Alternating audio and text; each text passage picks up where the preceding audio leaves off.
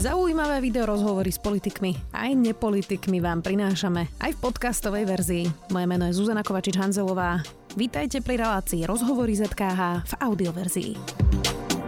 Sloboda nie je samozrejmosť a preto si ju musíme chrániť. Tento podcast a poďakovanie všetkým ľuďom, ktorí pomáhajú šíriť hodnoty slobody, vám pri príležitosti spomienky na 17. november 1989 prináša férová nadácia O2. 33 rokov od dnešnej revolúcie Slovensko už po druhý raz zažíva počas tohto dňa protesty opozície. V kriku sa trocha stráca odkaz dnešnej revolúcie. Mnohí počas covidu začali používať prirovnania o totalite, pritom išlo len o nosenie rúšok. Štúdiu denníka sme už sedí tvár novembra. Martin Milan Šimečka, vítajte. Dobrý deň, ďakujem za pozvanie. Pán Šimečka, na 30. výročie 17. novembra ste hovorili v Smečku, že demokracia je ako záhrada. Ak ju neokopávate, zarastie burinou. Tak e, dva roky posledné sme ako okopávali tú záhradu?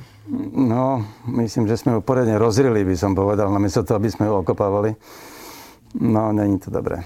Ale povedal by som, že s demokraciou je to naozaj tak, že ona, keď, keď sa o ňu staráte, tak, e, tak e, funguje, no ale my sme sa teda o ňu, my sa o ňu vlastne nestaráme už, už 30 rokov, no. A je to tak, že potom to zarastá burinou a a je vlastne ešte celkom zázrak, že to ako tak funguje. Um, ja mám taký možno povrchný pocit, opravte ma, ak to nie, nie je pravda, že to pripomínanie si 17. novembra je u nás na Slovensku o dosť slabšie ako v Českej republike. Čím to je?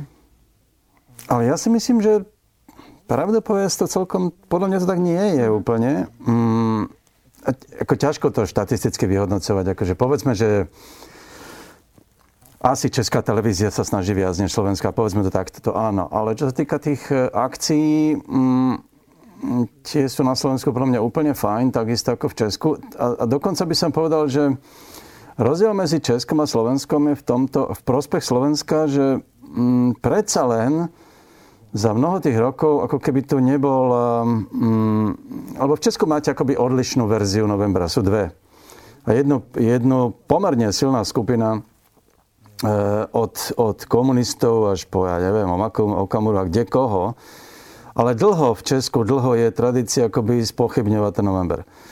Na Slovensku z toho, čo ja mám ten pocit, že sa toto vlastne akoby veľmi nedieje. Že, že dokonca ani tá opozícia to, nepoviem, že by som rovno, že by sa k nemu hlásila k tomu novembru, ale netrúfa si ho úplne spochybniť. Robert Fico hovorí, že si ho nevšimol. Áno, to je lepšia verzia, ako keď povedal, že to bolo zle. Minulý rok um, boli tiež protesty. Tento rok aj Robert Fico ohlasil na 17. november ďalší uh, protest. Hnevá vás to? A čo s tým? Lebo opozícia má právo protestovať, veď to je separátna téma. Ale toto úplne je asi dobrý deň na to, aby sme tu mali nejaké opozičné protesty. Je to perfidné, ale, ale povedal by som, že zase je to také, no s tým nič neurobíte. Ako ja, mňa, to, mňa to nejako nerozčuluje.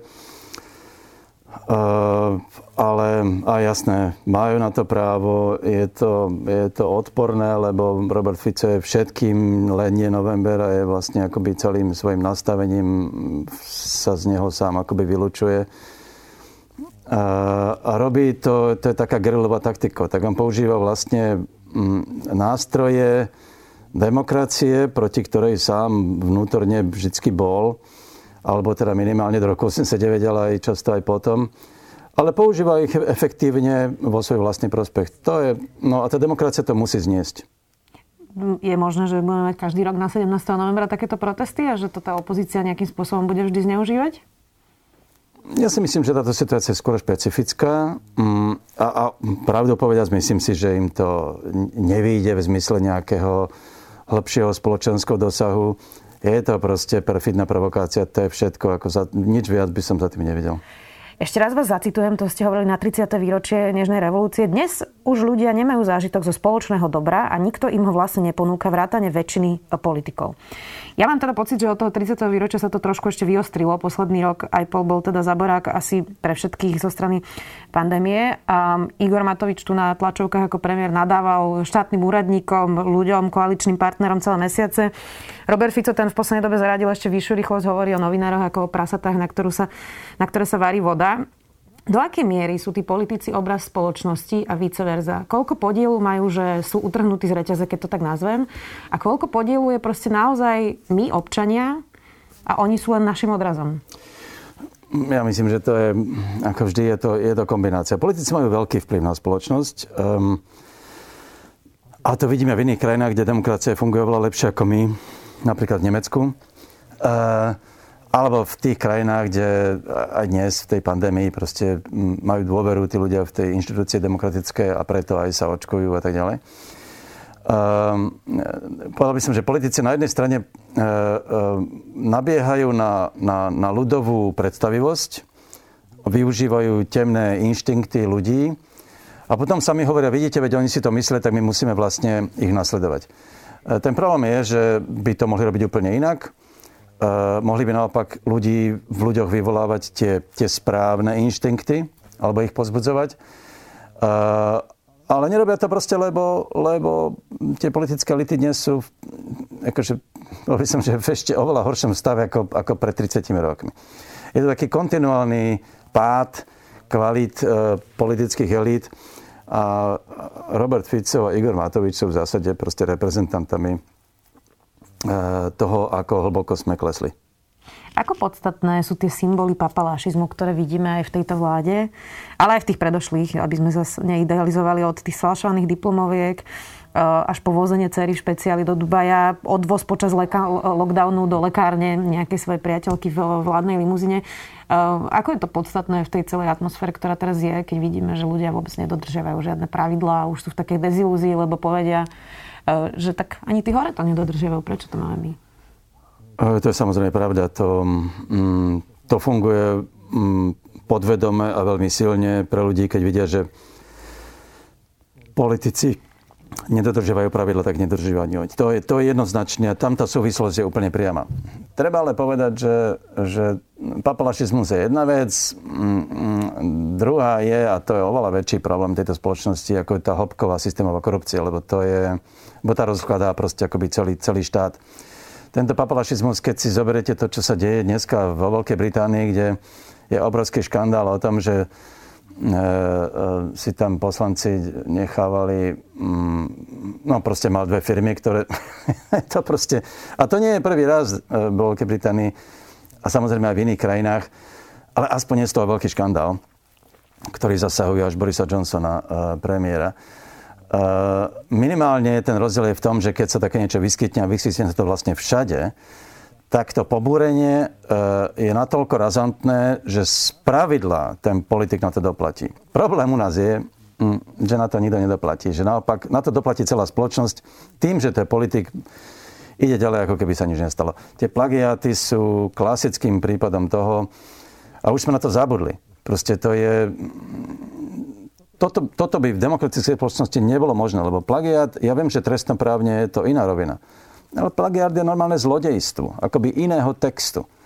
No a zlodej by nemal byť v politike. Proste nemal by byť. Ale ľudia to jednoducho, keďže politik povie, že ona to kašle, že on neodstúpi, no tak čo máme robiť? Ako tým, a tým, že ľudia ho znovu zvolia, iba, iba sa točia v tom istom kruhu, a, alebo tá špirála vlastne potom akoby ide stále dole.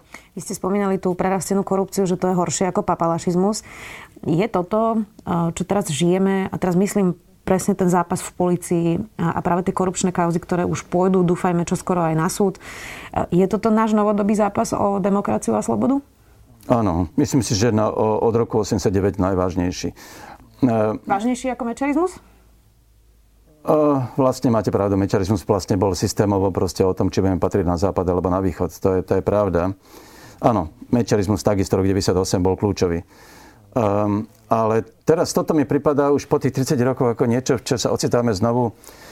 Ten systém totiž za tých 30 rokov spervertoval do, do, do, do korupčného mechanizmu, ktorý vlastne ovládal politiku, ako sme to teda videli dneska, ako to vidíme v tých, eh, v tých výpovediach. A to už naozaj pripomína natoľko akoby systémovú odlišnosť od bežnej demokracie, že náprava toho systému je, je hrozne náročná a má trochu a aj musí mať ako revolučný charakter. Preto sú tí ľudia vo vezení, to vyzerá ako revolúcia, pretože ani po 89. nešli komunistickí papaláši do, do väzenia. No, um, takže to je ako keby dramatickejšie. Ani po, meč, ani po pade Mečera nešiel nikto do väzenia. Eh, v tejto chvíli to, preto to vyzerá tak dramaticky a aj to dramatické je. A ten problém je, že poprvé sa v tom ocitá celá Stredná Európa.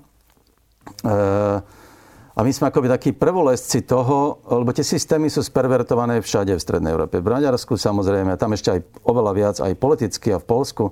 Ale aj v Česku je systémová korupcia oveľa vyššia, než si to Česi sami pripúšťajú a dneska teda na to možno budú narážať, keď sa, keď sa mení vláda. A my sme prvolesci v tom, ako, či je možné zvládnuť um, akoby zmenu systému, teda, alebo respektíve um, odstránenie tých jeho systémových chýb, akým je tá, akým je tá prerastená korupcia, a bez toho, aby, aby tá demokracia sama padla.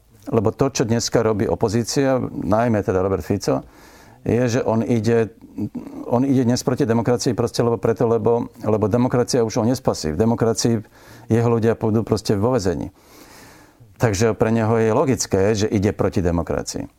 A to je, tam, tam sa to naráža na, t- na, tú, na, tú, na tú systémovú hrozbu, že pokus o nápravu môže dopadnúť, bohužiaľ, aj návratom ešte niečomu horšiemu. Keď ste hovorili, že po mečiarizme nešiel nikto sedieť do väzenia, tak bola to spätne chyba? Že mohli sme to mať už za sebou, keby sa to vtedy urobilo? Áno, myslím si, že áno. Bola to, ako, teraz je otázka samozrejme, či na to vtedajšia vláda uh, mala dosť síl a vôle. Podľa mňa tá vôľa tam uh, bola relatívne slabá, ale otázka je, či v, vo vtedajšom justičnom systéme, aký sa mali a v kvalite polície a neviem čo všetkého, či by sme to boli vtedy bývali dokázali, ak by tá politická vôľa bola. Ale fakt je, že sa to nestalo. Treba si uvedomiť, že aj vtedy ešte proste, tá justícia bola vtedy rovnako na tom zle a, a, a, ako dnes, alebo teda možno aj horšie, lebo tam nebola, a nebola tam hlavne politická vôľa. Tie pokusy, ja si to pamätám, keď boli tie, tie, tie čierne knihy o tom, to všetko proste, čo rozkradol, ako pôjde do basy, uh, no, nikto nešiel. Um, ono, tie inštitúcie na Slovensku sú extra slabé, asi sa na to môžeme shodnúť a každá vláda, ktorá príde, slubuje, že oni už to teda odpolitizujú. Oni dajú akože nominácie, verejné vypočutia, výberové konania a potom príde každá ďalšia vláda a hovorí, no my sme to síce slubovali, ale musíme to vyčistiť od tých pred nami. A, a stále sa tu vlastne v tomto točíme. A to vidíme aj teraz po roku aj pol tejto vlády, ktorá slubovala odpolitizovanie štátnej správy. Zrazu vidíme nominácie bez výberových konaní a opäť ten istý narratív najprv to musíme vyčistiť. Vlastne inak to nejde, musíme tam dať tých našich ľudí. Tak koľko sa tu budeme v tomto ešte točiť? Toto je blúdny kruh. Ten problém je, že Um, ale to, to ide hlboko do minulosti. Proste Európska únia tlačila na služobný zákon. Proste práve preto by sa to nestalo. Aby štátna správa bola nepolitická, aby pokračovala, keď sa mení politická elita, alebo teda vláda, tá štátna správa pokračuje ďalej, ako keby sa nič nestalo. Má samozrejme politické uh, zadanie, ale to je iná vec. Ehm, my sme ten služobný zákon zrušili, dokonca ešte za Dzurindovej vlády, lebo sa nám to nepáčilo z toho istého dôvodu, pre ktorý dnes Matovič proste, alebo naša vláda vymenia ľudí a môže to robiť. Uh, problém je dvojaký. Ako samozrejme, že to systémovo je to, sme stále točíme znovu v bludnom kruhu, lebo to isté sa stane, keď príde nová vláda. Urobia presne to isté a budú hovoriť, vidíte, však táto to robila tiež, tak prečo sme to nerobili my?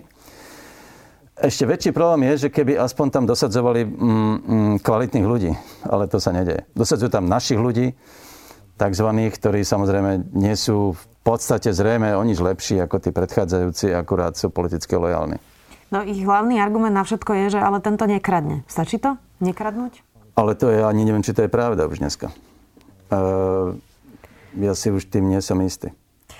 Um, vy ste teda nemohli študovať, zažili ste persekúcie režimu. Keď vidíte teraz, že tu nejaká dosť veľká skupina ľudí vykrikuje o totalite, len za to, že nemusia nosiť rúška, alebo ne, nechcú nosiť rúška. Ako sa vám na to pozera? Ja som, no, povedal by som, že je mi to... Z tohto hľadiska mi je to smiešne. Ako veď ja viem, že títo ľudia všetci by v 80 rokoch, keď by, by, by proste boli ticho a netrvili by si vôbec nič, alebo by naopak tomu režimu slúžili, to je presne ten typ ľudí. Uh, ale mňa nevyročuje ani tak toto z toho môjho pohľadu, um, ako z toho, že, že um, tu nastala situácia, kedy naozaj veľmi malá menšina uh, agresívnych ľudí uh, zasahuje do chodu tej spoločnosti a narušuje úplne klasické mierové spolunažívanie akoby nenásilie. Pretože ten rozdiel medzi politikou a bežným životom najčastejšie vidíte vlastne v tom, že sa nič na uliciach nedieje. V politike môžete vnímať Môžete sa rozčilovať, čo sa deje v politike a pozerať sa na rozpravu v parlamente a môže vám byť zle. Ale potom vidíte von na ulicu a v zásade ten život je oveľa príjemnejší než v tých horných poschodiach tej politiky.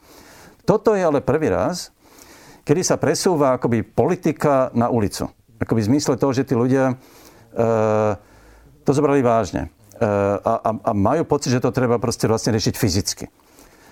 Toto je niečo nové. Ako vieme, že boli tu aj kotlebovci, ktorí už chodili ulicami, samozrejme toto áno, ale toto, toto ešte viac. Oni prídu do obchodu. Ako, a to je, to je niečo, na čo sme naozaj neboli zvyknutí a toto je oveľa väčšia dráma, e, než si myslíme, pretože ak sa toto, e, ak sa preleje verbálne násilie a zo sociálnych sietí do fyzického života ľudí, tak e, to začína byť veľmi vážne. A ja som si pravdu povediac vždy myslel, že sa to neudeje. Uh, takže mňa toto vyrušuje oveľa viac, než to, že sa pozerám na tých magorov ako, ako keby zo svojho pohľadu z 80 rokov. To, má, to, má, to, to, to, je, to, to je smiešné. Akože to... Oni samozrejme sa tvária ako disidenti a využívajú znovu veľmi podobné techniky, aj keď nikdy nie, ako disidenti nikdy nerobili takéto veci.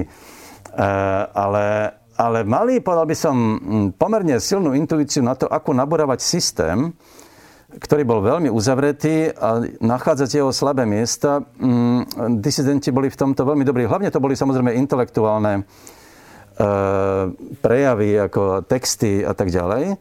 Ale sem tam aj, aj niekedy ako praktické kroky, ako Charta 77 bola praktický krok a takisto potom ten výbor na obranu nespravodlivo stíhaných. A to všetko boli veľmi, veľmi dobré a premyslené E, prejavy narúšania toho systému, ktorý bol, alebo vyzývali ten systém disidenti, aby musel odpovedať. A on bol v úzkých, lebo na to to nebol pripravený. No a to je teraz tá istá situácia. No a my sme na to presne takéto situácie. Oni využívajú slabosť toho systému, mm, respektíve slabosť tejto vlády, keď na to príde.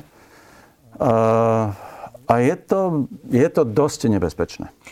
No a nie je najväčší problém tá mlčiaca väčšina, lebo uh, počas novembra Stanislav Štepka uh, teda hovoril na pódiu, že chcel poslať všetkých tých papalášov k lopate. Čo bola chyba.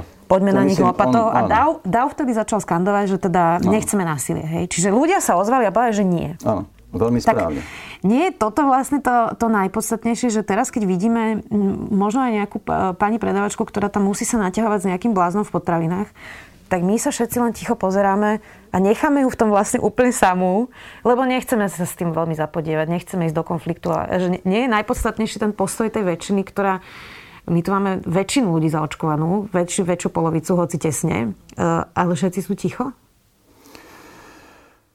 Hm, áno, áno, ale mm, a, a paradox je, že vlastne je to väčšina, ktorá zo všetkých akoby, tých prieskumov skôr vyplýva, že to je tá prodemokratická väčšina, aj tá zaočkovaná v zásade, alebo teda systémotvorná, proste, ktorá, ktorá chce žiť v nejakom miery a v, nejakej, v nejakom usporiadanom systéme.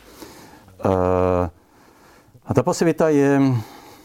Ťažko povedať, do akej miery je naozaj si tu ľudia pasívni, tak, uh, ale, ale áno, z toho, čo hovoríte vy, nechávame tomto predavačku aj keď druhá vec je, no tak ako mám ja sadnúť teraz do auta, ísť do Pezinka, alebo teda do, do Piešťan, medzi tým už to všetko prebehne, ako keby som vedel, že to nejde v mojom okolí, tak tiež, tiež som si kladol tú otázku, čo by som urobil, keby som bol v tej situácii. E, to je vždy otázka trochu povahy, ale mm, áno, je pravda, že e, to, že sa tí ľudia tam bezmocne vlastne voči týmto agresívnym mužom boli ako, ako obete toho, tej agresivity a že sa nedokázali zorganizovať, je zvláštny jav, alebo nie zvláštny, možno je to prirodzené. Eh, zo všetkých akoby, sociálnych výskumov správania sa spoločnosti. Áno, nenašiel sa tam nikto, kto by povedal tým ľuďom, poďme sa my dať dokopy, my, ktorí sme slušní, máme rúška, a poďme ich proste ako, poďme sa postaviť proti nim. A teraz nemyslím fyzicky, ale niečo vymyslieť. To je vždy otázka trochu imaginácie, ako, ako sa v takej situácii správať. A nie je to ľahké, pretože narazíte na niečo, na čo nie ste pripravení. Ale to máte pravdu, že tá pasivita mm, mm, nie je v poriadku a takto to vyzerá, že to násilie alebo agresivitu a dokonca vlastne aj e, ten, tú, tú, energiu vlastne má tá druhá strana, respektíve tá agresívna. A ak, ak nenájdeme odpoveď, a teraz nejde len o policiu, ktorá by sa mala správať tak, ako sa teda podľa mňa správala správne naposledy v Piešťanoch, tak e, to nemusí dopadnúť dobre. Aj keď na druhej strane ja mám taký stále pocit, že Slováci e, nie sú, ten, tá spoločnosť nie je, nie je náchylná k násiliu. Myslím si to. Akože v tej národnej povahe toto veľmi nie je. Takže ja som stále optimista, ale máte pravdu v tom, že to narúša proste, ako ten základný pocit istoty proste bezpečia, v ktorom sme žili. Pre, napriek celej politike. Ehm, vy ste pri tom 30. výročí hovorili aj to, že komunizmus bol konzumný viac ako je to dnes. Ľudia šalali, aby mohli mať americké texasky, boli schopní si odriekať meso, len aby si za 10 rokov našetrili na auto. Trávili oveľa viac času naháňaním sa za tovarom, pretože bol nedostatkový. Tak um, my už sme veľa hovorili o tom, že na koho tá revolúcia zabudla, kto doplatil na transformáciu, kde boli tie chyby. To teraz uh, nechajme bokom, ale poďme skôr do toho dnešného dňa, lebo staršia generácia dnes um, akoby necelkom rozumela možno tým problémom mladých ľudí a hovoria, že sme rozmaznaní, že sa žije nám najlepšie, ako sa nám kedy žilo, že sme najbohatší, máme školy, môžeme cestovať a že sme takí ako keby ufňukaní. Na druhej strane ale mladí ľudia ako úplne objektívne cítia teda e, problém z, z klimatickej zmeny, ale aj z toho, že bývanie je pre nich e, nedosiahnutelná vec momentálne. Ľahšie sa to hovorilo asi našim rodičom, ktorí dostali byty. No. Um, ja mám množstvo kamarátov, ktorí jednoducho pracujú, pracujú niektorí 10 10-12 hodín denne a nemôžu si dovoliť ani malý byt e, v hlavnom meste. E, tak e, je to férové, keď hovoria tí starší, že sme rozmaznaní a že sme ufňukaní? No, to je, to je, to je nielen, že hrozná hlúposť, ale je to arogancia, proste, ktorú ja teda som pobúrený týmito rečami. Ja naopak si, ale, a ja to, ale to vidím na, v celej západnej civilizácii to tak je. Tá mladá generácia dnes má naozaj akože veľký problém. A to byty sú drahé všade. Uh, uh, nemá zďaleka také možnosti, ako mala tá predchádzajúca generácia. A ešte má na krku teda klimatickú uh, hrozbu, ktorá ju dobehne proste o 20-30 rokov.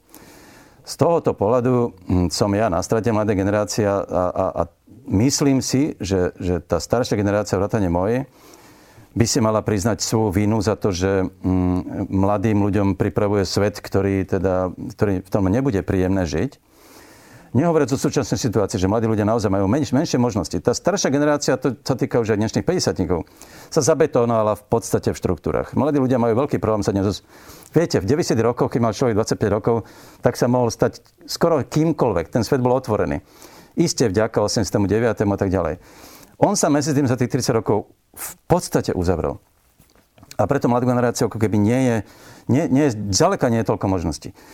To je jedna vec. Druhá je, že, že ja to vidím ako, ako dramatickú situáciu, kedy tá stará generácia mm, si odmieta priznať tú vinu za, za to, čo, čo pácha na tej mladej generácii. Včera som čítal rozhovor v New York Times s Juvalom Hararim, tým historikom, ktorý hovorí, že ten príbeh klimatickej zmeny vlastne treba nejakým spôsobom akoby hm, popísať, aby bol zrozumiteľný pre ľudí. On hovorí, viete, no, povedzme, že to, urobme to akože obraz proste, že, že stará generácia obetuje tu mladých. Preto tak bolo aj v minulosti. Dávali mladých, akože e, obetovali ich Bohom. Vždycky to boli panny alebo, alebo mladí ľudia. A že to je ten istý príbeh. My, staršia generácia obetúva mladú v mene svojej nejakej, akoby svojho pohodlného dožitia. Ja som z toho zúrivý. Ako málo kedy som, ale toto ma, toto ma hrozne rozčiluje. To, čo hovoríte vy, je, je pre mňa, akože ja nechápem, ako môžu moja generácia hovoriť o mladých ľuďoch, že a dobre, však sú rozmaznaní, a vždycky mali problémy, aj my sme mali problémy. Táto situácia je dramaticky iná, ako, ako bola naša, keď sme mali my 30 rokov. Myslíte si, že tá debata, ktorá bola v Česku, eh, jedna z predvolebných tém hlavných, a to je teda zastavme Green Deal a chceme tu spalovacie motory, eh, až to bolo také... Pre, pre mňa teda to bolo, musím povedať, že až komické, že tam proste 50 hovoria, že si chcú nechať svoj spalovací motor. Eh, bol to pre mňa trochu bizar. Myslíte si, že táto téma príde aj k nám? A že to presne na toto naskočia aj naši politici? Česi boli vždycky trochu v tomto, uh, ako tam, tam, je to, tam je to spojený aj s tým klasickým euroskepticizmom českým. Ale, ale samozrejme, že tam je za tým, no kto vyhral dnešné voľby, teda nedávne voľby v Česku. Celé to bola stredná generácia 50 v princípe, keď sa na to pozriete. prevažne mužov, ktorí majú radi auta. Toto znovu nie je v poriadku. Iná vec je, že mladí ľudia by mali viacej chodiť voľbám, ale to je, to je druhý problém. Mm, uh, áno, viem si predstaviť, že prídu politici, proste, ktorí povedia, my si na naše auta nenecháme proste siahnuť uh, uh, a budú mať veľa, veľa podporovateľov. A to je ten problém, ktorý sme hovorili predtým. Politici, ktorí by mohli presvedčiť ľudí, aj staršie generácie, počúvajte, máme nejakú zodpovednosť proste voči budúcnosti, aj voči tým mladým, tak ako poďme na ten Green Deal, lebo to je naozaj strašne dôležité pre budúcnosť tých mladých ľudí. Mohli by to urobiť. Ale keď naopak urobia to, že my si svoje auta nedáme, tak potom samozrejme tá väčšina ich bude nasledovať. A budú mať pocit, že však veď to je v poriadku, veď to hovoria politici. Toto je ten hriech politických elít. A v Česku ho samozrejme vidíme a ja si nerobím ilúzie, že tá vláda, ona je samozrejme oveľa lepšia ako bola Babišová, ale, ale tento, tento motív strednej generácie, ktorá si nechce vziať, e, alebo ani, ani len ani len obmedziť mm, svoje životné pohodlie, je, mm, to, toto to, to bude v Česku veľmi silné. E, my tu vlastne dnes hovoríme o výročí 17. novembra. Priznám sa, že mne niekedy príde smiešne, že naša generácia, teraz aby som zaskritizovala aj nás trochu, um, máme taký pocit, že my by sme nikdy neboli eštebáci, my by sme nikdy nevstúpili do strany. A, a veľmi tak naivne si to mnohí, mnohí predstavili, lebo sme nezažili ten komunizmus, nevieme si predstaviť tie, tie dilemy, pred ktorými stáli mnohí ľudia, ktorí chceli, aby ich deti študovali, tak radšej vstúpil do tej strany. Bolo to vlastne to menšie, menšie zlo, chcel lepšiu budúcnosť pre svoje deti, to chcú asi všetci rodičia a boli to ťažké rozhodnutia. Ja sa priznám, že ja som to zažila pri odchode z RTVS, keď som videla, že o nič nešlo a koľko ľudia vlastne sa báli vôbec ozvať. Um, e, tak dnes síce máme tie mandarinky, aj tie banány, máme ten dostatok, nemusíme nikde čakať, tak ten zápas o slobodu je možno ešte ťažší, že vlastne nie je tak ľahko asi rozoznateľný, ako bol vtedy, nie? No, on rozoznateľný samozrejme je, ale, mm, ale je to dnes oveľa viac individuálna voľba, ktorá je, povedal by som to tak, jedno z mojich najväčších prekvapení e, po roku 89 bolo, že ľudia zďaleka netúžia tak po slobode, ako som si myslel. Uh-huh. A, to, že, a to sa týka aj novinárov, ale to sa týka novinárov proste na Slovensku, v Česku, v Polsku, v Maďarsku, to vidíte proste, koľko novinárov slúži moci. E, a ja tomu nerozumiem, akože nerozumiem tomu zo svojich naivných uh, mladeckých čias, veď, veď nemusí, však nemusí byť novinár, lebo vtedy, viete, v Československu komunistickom keď ste prišli o zamestnanie, tak ste naozaj išli potom už len k lopate väčšinou. Z dôvodu, že ste neposlúchali. Ale to tak nie je. Veď on môže robiť čokoľvek iné, to novinár. Prečo, mu, prečo on, za, kvôli čomu? Kvôli tomu ja celkom nerozumiem tie, tie tresty, tak povediať, za neposlušnosť alebo za slobodu, ktorú si proste vážim a chcem si uchovať, sú relatívne minimálne, sú mizivé. A napriek tomu toľko a toľko ľudí obetuje svoju slobodu v prospech úplne banálnych výhod. Uh, priznám sa, že pre mňa toto bolo jedno z najväčších prekvapení po novembri 89 a stále som z toho udivený. Druhá vec je, že tam uh, vidím uh, veľmi častú veľkú schopnosť seba presvedčovania a seba klamu, že vlastne samozrejme tí ľudia si nehovoria, ja som ja som proste skorumpovaný novinár, proste píšem preto, lebo do mňa chcú. Oni si to vedia sami vysvetliť. Tá schopnosť ľudského sebeklamu je obrovská. Za to komunizmu to bolo trochu ťažšie, lebo predsa len každý vedel, ako ten systém funguje. Teraz si to ospravedlnenie, máte mnoho možností, ako si ho mm, e, nájsť, definovať, e, vyjadriť spôsobom, ktorý je sofistikovaný a máte proste... Lebo to všet, nič nie je akoby úplne čierno-biele. Ale aj tak, priznám sa, že mm, a musím s tým žiť, že, že vidím, že veľká časť spoločnosti vrátane elít, medzi ktoré novinári patria, e, sú schopní tú slobotu poprieť. A relativizovať. Relativizovať. A aj ísť proti nej svojim, svojim, svojou prácou. Pretože priznajme si, proste, novinár, ktorý pracuje pre médium, ktoré je zjavne, ktoré je buď ovládané oligarchom alebo politickou mocou, a to, je, to vidíme najmä proste aj v tom Polskom, Maďarsku, tak on slúži zlu. Akože úplne jasne. Akorát si to proste neprizná. Čo by ste chceli, aby e, bol odkaz novembra tento rok pre Slovensko, pre, možno pre mladých ľudí? Ako to updateovať na tú dnešnú ich dobu? Um, uh, teda ja už som hovorila, že ten dostatok, aj tie rifle už máme, aj tie auta už máme. To už nie je nejaká výzva. Uh, tak tak čo, by, čo by mal byť ten odkaz dnes? No to, že asi, tak ste ma zaskočili, nepremýšľal som to takto, ale asi to, že mm, mm, demokracia, o ktorej sme tak akoby my tak snívali v tom roku 89, um, je ešte stále uh, najlepší zo všetkých zlých systémov, ale je natoľko, uh, povedal by som, už dnes spochybnená, ale teraz nemyslím inými, ale aj, aj dovnútra, že tie mechanizmy často zlyhávajú, lebo je otázka, či demokracia bude schopná napríklad zvládnuť klimatickú krízu. Ja verím, že áno, ale zároveň si myslím, že je na čase mm, opustiť ako keby staré mm, perspektívy a, a floskule, že e, demokracia môže mať aj iný charakter, ako, ako ju poznáme takto. Je to otázka proste imaginácie. Mm, stále hovorím proste o, o sfére demokracie v zmysle proste slobodnej spoločnosti. Ale mám pocit, že mm, by sa mohli uvažovať, proste mladá generácia mohla uvažovať aj trošku inak, akoby než, než my, ktorí proste budeme obhajovať tú demokraciu, proste, lebo je to, povedal by som, naše dedictvo a možno už nemáme tú imagináciu. Uh, a teraz mám na mysli akoby hľadať iné spôsoby. Proste, ako, ako žiť um, v rámci nejakého systému, ktorý sa nám nepáči, ale vytvárať spoločenstva, ktoré ktoré vám pomôžu proste prežiť e, aj nepriaznivú dobu. E, trochu byť akoby aktivnejší, a teraz nielen voči parlamentu a vláde, ale aj do svojho vnútra. Ako ja, ja stále mám pocit, že vytvárať spoločenstva je proste úplne kľúčové pre, pre prežitie. spoločnosť, ako to bolo aj včera? Občianská spoločnosť je komplikovanejšie, pretože to bol vlastne vtedy taký veľko, mm, veľkospoločenský vzdor voči e, jednej politickej línii. Ja na mysli skôr hľadanie si svojich vlastných kruhov, ktoré sa potom môžu niekde prepojiť. E, a mám pocit, že to ľudia, tá mladá generácia, neviem do akej miery nepoznáme natoľko, či si je vedomá toho, že sociálne siete vás nespasia.